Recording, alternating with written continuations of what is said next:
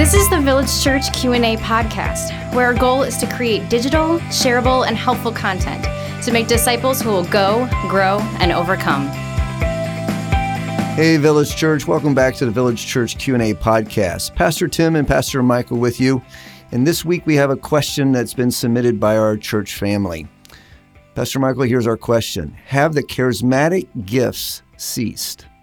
Well, this uh, fine day, I am looking forward to um, upsetting some people, and uh, I'm kidding, I'm not. No, Michael. No. Um, it is interesting though that this is an issue that creates emotions in certain um, kinds of people, intense emotions, Mm-hmm. and uh, I really. I really wish actually that we could have a lot more fun dialogue about this because it's honestly um, a great exercise in um, studying scripture, proof texting, and seeing how scriptures match up against other scriptures, and and uh, actually a few subjects um, really make you think as much about um, what the Bible means on an issue than spiritual gifts. So, um, for those of you who are new to the issue, those of you who have been there a long time, I'm pretty confident that um, there'll be some new ideas in this for you that you haven't yet considered because it's such a complex issue. And uh, and for those of you who are newer to this, there'll probably be more information than you could ever ask for because um, it is just one of those issues. But no matter where you're at on it, um, I would love to have further discussion with you on a couple conditions. Number one, you're nice. That's about it. All right. So, um, so first we have to actually answer the question: What is a spiritual gift? Because um, some people have no idea really what that means, and I want to make this as simple as humanly possible. Um, when somebody trusts in Jesus, they're filled with the Holy Spirit. And God gives to every follower of Jesus who's filled with the Holy Spirit a job to do, a ministry. Um, it calls it a gift, a gift, a ministry, a job, a task to accomplish. And everyone's is different. And there are numerous places in the Bible where they talk about our spiritual gifts or spiritual ministries or spiritual jobs. Um, there are a whole bunch of different jobs. Some people are teachers, some people are evangelists, um, some people are prophets, some people speak in tongues, some people are servants, and all different sorts of gifts. Some people have the gift of faith, some people have the gift of giving, and uh, just goes on and on. And so um, basically, what happens is when you come to Jesus, um, he gives you a spiritual mission to accomplish. And when you serve, um, here's what happens it's called a spiritual gift because when you do this thing, it bears spiritual fruit. Um, and so some people think that for spiritual fruit to be born out of a ministry, you have to be really great at it and really mature, and those help.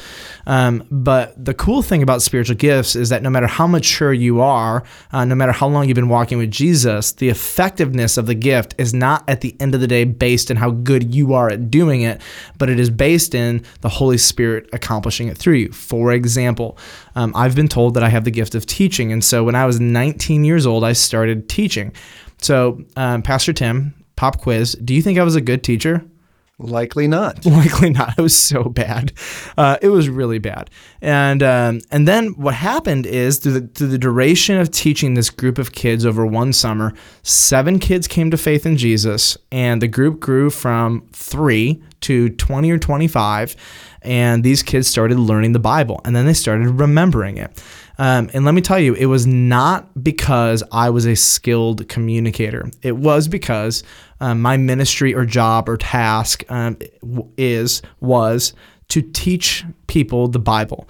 And when I did that, God worked through it, and people learned, understood it, and then began to obey it. Um, I had uh, have a, a, secondary gift, which is evangelism, so that when I go after that, some people tend to come to faith in Jesus Christ. Now, I'm not like a Billy Graham evangelist; like he's an evangelist on a par that I couldn't even touch. Um, but I've been able to see a number of people come to faith when I proclaim the gospel to them. And so, how do you know whether you have a spiritual gift? Well, you start serving, and the Spirit starts to work as you serve. So the Bible has um, an extensive list of spiritual gifts. We've named a few of them, and and so what what has happened is over the centuries we've divided this list into two different kind of categories. I want to make it clear though, the Bible doesn't really make categorical distinctions in this way. In fact, the only distinction that the Bible makes in spiritual gifts are serving gifts and speaking gifts. That's the only real distinction. But um, so we've come up with this distinction and we call it charismatic gifts and non charismatic gifts.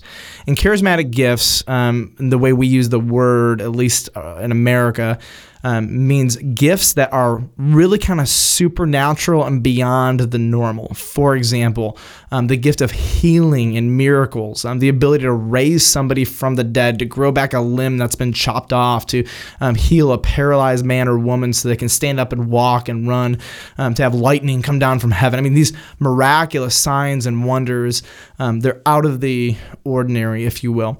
the gift of speaking in tongues is another one of these charismatic gifts the gift of interpretation of tongues, the gift of prophecy, um, the gift of apostleship. So these are this category of charismatic gifts. And some have believed, and they are called cessationists, and they believe that these charismatic gifts, some or all of them, have ceased or stopped being um, given by the Holy Spirit um, during the first few centuries of the early church before the Word of God, the Bible, was firmly established. And then there's a group of people, and they're called continuationists. And they believe that all of the gifts, the more charismatic ones and the more, we'll say, conservative ones, um, continue, um, and that anybody who has those gifts, they're still active in using those gifts. So we have cessationists on one side, we have continuationists on the other side. And I know the guy who asked this question, and a good friend of mine wrestling through this issue for many years now. And he's wondering so, have these charismatic gifts, meaning apostleship, signs, wonders, miracles, um, uh, speaking in tongues, interpretation of tongues, and prophecy, have these gifts ceased or do they continue on? And, and so, here's what I want to do um, I want to make a defense for a cessationist position, not because I am or am not one, but I think it's a good place to start the discussion. So if you're a continuationist, I want you to put your humble hat on for a moment, and I want you to just empathize. I want you to listen to the scriptures. Um, and then at the end of this, what I'll do is I'll, I'll let you know at least what I think. And then I'm pretty confident most people won't agree with me on everything, and that's okay. And pop quiz, Pastor Tim, if you want to talk to me about it, you only need to be humble. Nice. And nice. Humble's yeah. good. I guess humble the two nice. kind of go yeah. together, right? That's humble would be preferable. okay, can you be humble and mean? Okay, anyway, so uh, let's make a, a, a, defense for the cessationist position, and uh, and here's how the cessationists often would start. They would say this. They would say, "We know that we know at least one of the charismatic gifts has ceased, and that gift is the gift of apostleship." Um, and so, how do we know that the gift of apostleship has ceased? Number one, because the biblical requirements for apostleship are impossible to be met. For example, um, one biblical requirement is that Jesus has to pick you. Um, number two, it comes from Acts chapter 1. Um, they're replacing Judas as a disciple and uh, as an apostle. And here's what it says um, It has to be somebody who has accompanied us during all the time that the Lord Jesus went in and out among us, beginning from the baptism of John until the day when he was taken up from us. One of these men must become with us a witness to his resurrection. So the requirements for the apostolic office were that you were walking and witnessing Jesus from the baptism of John all the way to his execution and then resurrection, and you need to be handpicked by Jesus. So obviously, it's not possible. And so um, most uh, continuationists are actually cessationists, but they believe that the only gift that has ceased has been um, the gift of apostleship. I got to make clear because if you're listening to some preachers nowadays, um, they'll they will use the gift of apostleship, and what they mean is the gift of entrepreneurship. I'm not saying that is or is not a spiritual gift, but it's kind of the way um, the word has been used. It seems that Mark Driscoll coined that term, and then a whole bunch of pastors started using this as a spiritual gift for starters, innovators, church planters, etc. Um, again, it's not what the Bible means when it has or talks about the gift of apostleship. So. Uh, the cessationist would say everybody is a cessationist to agree to a degree unless you're Roman Catholic and you believe the apostolic office is continuing through the papal office, the Pope, um, or you're a faith um, healer movement like Benny Hinn and they just call themselves apostles because they had visions where Jesus came to them and handpicked them and chose them like the Apostle Paul. Um, so unless you're going to be like a faith healing movement or you're going to be a Roman Catholic, um, most Christians believe that this gift has ceased. So everybody is a cessationist to a degree. Now the question is to what degree. Um, so uh, I want to go on. I want to say that some gifts, like apostleship, were foundational and existed to lay a strong foundation for the early church. So, if you're a cessationist, um, what you will defend is you will say this that the gift of apostleship we know existed so that the early church would have a strong foundation and that other charismatic gifts um, were given to lay a strong foundation for the church to validate this apostolic message, and that these gifts began to cease as the Bible, the Word of God, began to come together. So as the church became grounded, there was less need for signs, wonders, apostles, etc., because it had a firm, solid um, foundation. So Ephesians chapter 2, verse 19 says this So then you are no longer strangers and aliens, but you are fellow citizens with the saints and members of the household of God. And this household of God was built on the foundation of the apostles and the prophets, Christ Jesus himself being the cornerstone. And what Paul's saying is that the apostles and the prophets um, were given to build this foundation. And so the cessationists would say not only has the apostolic gifts ceased, but the prophetic gifts have ceased because they existed to create the foundation of the church. Well, once the church's foundation was laid, the gifts were no longer necessary. And at this point, the continuationist is saying, that's ridiculous. How could you say that? And, and, that's fine. We'll get there to that point. But at the very least, the continuationist has to be able to say this there is precedent set that some gifts have ceased, particularly the gift of apostleship. And so here's what we know the precedent has, be, has been set, so all things are possible. All things are possible. Just say that. Number three, some gifts seem to be apostolic in nature to validate the office. So I want to read to you Acts chapter 14, verses 2 to 4. Uh, it says this The unbelieving Jews stirred up the Gentiles and poisoned their mind against the brothers. So they remained for a long time, speaking boldly for the Lord, who bore witness to the word of his grace, granting signs and wonders to be done by their hands. Well, whose hands? Here's what it says but the people of the city were divided. Some sided with the Jew, Jews and some with the apostles. And so, what is happening in Acts 14 is that the apostles are given this ability um, to do signs and wonders, and this ability has been granted to them by God. Well, why? So that their word could be validated as true, so that everybody who saw them do these crazy things would say, truly, these people are from God. 2 Corinthians 12 12 says, The signs of a true apostle were performed among you with utmost patience, with signs and wonders and mighty works. And so the cessationists would say um, the reason that apostleship and signs and wonders um, have ceased is because that they were gifts given to the apostles um, for the laying of the foundation of the early of the early church. Um, some continuationists will say um, there's no biblical evidence that these gifts were for the apostles, and they kind of just pull stuff out of their rear without rooting them in Scripture. And I would just say both both sides need to go back to the Word of God because there is some evidence that these gifts were given to the apostles specifically to validate their office and to build the foundation of the church. But that's a cessationist side. It's not the whole story. That's a part of where they come to this conclusion. Um, I want to poke a hole in the cessationist argument now. Okay. Outside of the apostles, were a number of people in Scripture who performed miracles, signs, and wonders. So, if the cessationist wants to say, Michael, um, this was given to them, then the continuationist should respond and say, that's cute, but other people in Scripture did that as well. So maybe, yes, it was for that purpose, but we find um, Philip, he is given the uh, ability to do this, and he was not an apostle. He was one of the early deacons. Well, the cessationists would move on, and here's what they would say um, There is, after about 300 AD, almost, or they would say, no evidence until the late 1800s of any of the charismatic, supernatural, miraculous gifts ever being used in the church. I mean, we're talking complete silence. And so I think this is actually a really compelling case. Um, uh, the continuationist, they would say, well, Michael, that's because they quenched the Holy Spirit. Really? Like for like 1500 years the Holy Spirit allowed nobody in recorded history to really use these supernatural, miraculous gifts. He allowed that to happen um, when his desire is that the church would use them. I highly doubt um, that was that was the case. And so, uh, at the end of the day, the cessationists come back and say, "Here's what we know. Yeah, there were other people who had these gifts, but all of these were for the foundation laying of the church. And so now that the church foundation was laid, the Bible has come. We have truth. We don't need the prophetic word anymore because we have the written word. Um, these gifts have ceased. so."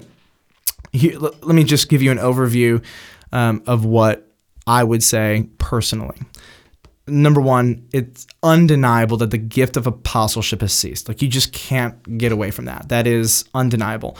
Um, unless you're going to be Benny Hinn or Kenneth Copeland, um, you just can't get away from that. Okay, it's good. Number two, miracles and healing. I'm going to be straight with you for a moment. I've never seen it operate. Um, I have a hard time believing that all Christians for 1500 years had no access to this gift or not enough faith to use it. Like this void in church history is deeply concerning um, for me. And again, some people will, uh, gosh, I hear this all the time. So if you're a continuationist, please take this um, statement out of your vocabulary because it makes you not sound smart. Um, it's when you say this. Um, so you're saying that God doesn't do miracles anymore? No, I actually never said that. Clearly, God does miracles all the time. I'm just saying that God, I don't think, gives specific people the gift of healing, miracles, signs, and wonders. I believe that was more of a gift for the apostolic era to lay the foundation of the church and not necessarily a gift so that I, if I had that gift, could go heal people all the time. If somebody does have the gift of healing and miracles, um, please go hospital to hospital to hospital and healing people, person after person after person, because like for you to just hide that gift in a bushel, you know, like come on, people. So at some point I want to say, okay, I've never seen it operate. And uh, some people will say, well, I've seen God heal, and that's great. That does not necessarily mean somebody has a spiritual gift. Just because God uses somebody to heal someone does not necessarily that mean that person has the gift. They're two very separate um, discussions. So Hebrews chapter 2, verse 3 and 4 says this How shall we escape if we neglect such a great salvation? It was declared at first by the Lord, and it was attested to us by those who heard while God also bore witness by signs and wonders and various miracles and by gifts of the Holy Spirit distributed according to his will. And here is what the uh, writer of Hebrews is saying. He's saying that um, these spiritual gifts, these miraculous signs and wonders, were given to attest to the salvation that was given to prove that this message by the apostles, um, that Jesus really truly was who he says he was, and these men were truly the foundation laying leaders of the church. And so I would say, I love miracles and healing. God heals and does miracles all the time, but that gift has stopped. Uh, prophecy. What about prophecy? Great question. I don't know. I don't have a clue. Uh, I know it's different than the Old Testament. I know that um, if somebody gives a New Testament prophetic word that is not completely accurate, the punishment is not corporate death by the church. Um, so I do know that that's different. I know that prophecy pops up throughout the New Testament. This isn't a scary subject for the church. Um, I don't have 100% confidence of what it means and doesn't mean. Some cessationists have, I, I think, um, narrowed their definition to it's just the teaching forth of God's word. Well, we already have a gift called teaching. If that's all it was, you don't need to have an extra gift called prophecy. Um, and so there seems to be in the book of Acts that there are men and women, some young women especially, who have this ability to speak forth truth. Uh, maybe it's to reveal hidden secrets. I don't know exactly. The Bible doesn't tell us, but they have this ability to speak forth in behalf of God things that people, when they hear them, know are true. Um, I have a hunch prophecy might be all around us, and we just don't call it that. You know, um, we might call it a gift of encouragement, or I think sometimes the gift of prophecy may masquerade as as other gifts. Um, so, what about tongues and interpretation of tongues? Well, in 1 Corinthians 14, Paul says, Do not forbid the speaking of tongues. So I get really antsy about saying tongues have ceased personally. Um, but I'll tell you what, I don't believe. I don't believe that praying in tongues is a personal prayer language. Um, some people have called it a gibberish prayer language where you don't really know what you're saying, but the Holy Spirit is praying through you.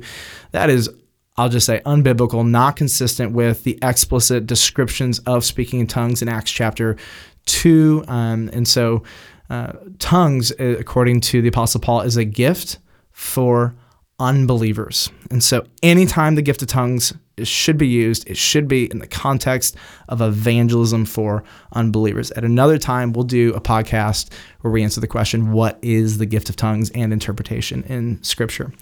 And then finally, um, some cessationists, I think, are really, really scared of the gifts of discernment of the spirits, um, wisdom, knowledge, faith. And uh, I would just say the Bible doesn't give any hints that these have stopped, ceased. Um, God gives wisdom, knowledge, faith, discernment to Christians to various degrees. Don't be scared of those. Relax. Um, so, big picture, um, I'm probably not going to fall into any camp nicely. Um, in a way that makes all the cessationists or all the continuationists happy. I'm a cessationist to a degree, and I'm a continuationist to a degree. And uh, at Village Church, we say, let's talk about it and um, let's arm wrestle over it. At the end of the day, though, um, some of the things that we've landed on for sure is that as a church, we believe apostleship has ceased. As a church, we teach that gifts and miracles and signs and wonders have ceased, although God still does those things. As a church, we don't um, typically exercise the gift of prophecy, though that we believe if it is around, that um, people are probably using it all the time, anyways. We don't forbid speaking in tongues, but we don't also practice it in the church service. We make sure it is explicitly an evangelistic gift if it is going to be used. Um, but we also recognize that many people in our church have a personal prayer language where they pray in tongues. Um, and then at the end of the day, um, discernment of spirits, wisdom, faith, knowledge, um, we teach that people can have those gifts. So hope that helps. I know that's a lot. It's kind of a little, uh, just a 101 on spiritual gifts and um, some thoughts for you to think about. Thank you, Pastor Michael, once again for that long, long, long, long answer to the question. I think I want to talk for another 20 minutes. What do you think of that? I don't think people can handle another 20 minutes, Michael. oh, goodness. Every once in a while, we'll throw one out. Listeners, thanks for joining us today. Please don't forget that you can submit your questions to our podcast by visiting our church website, vcob.org, and go to the link that says Q&A podcast question.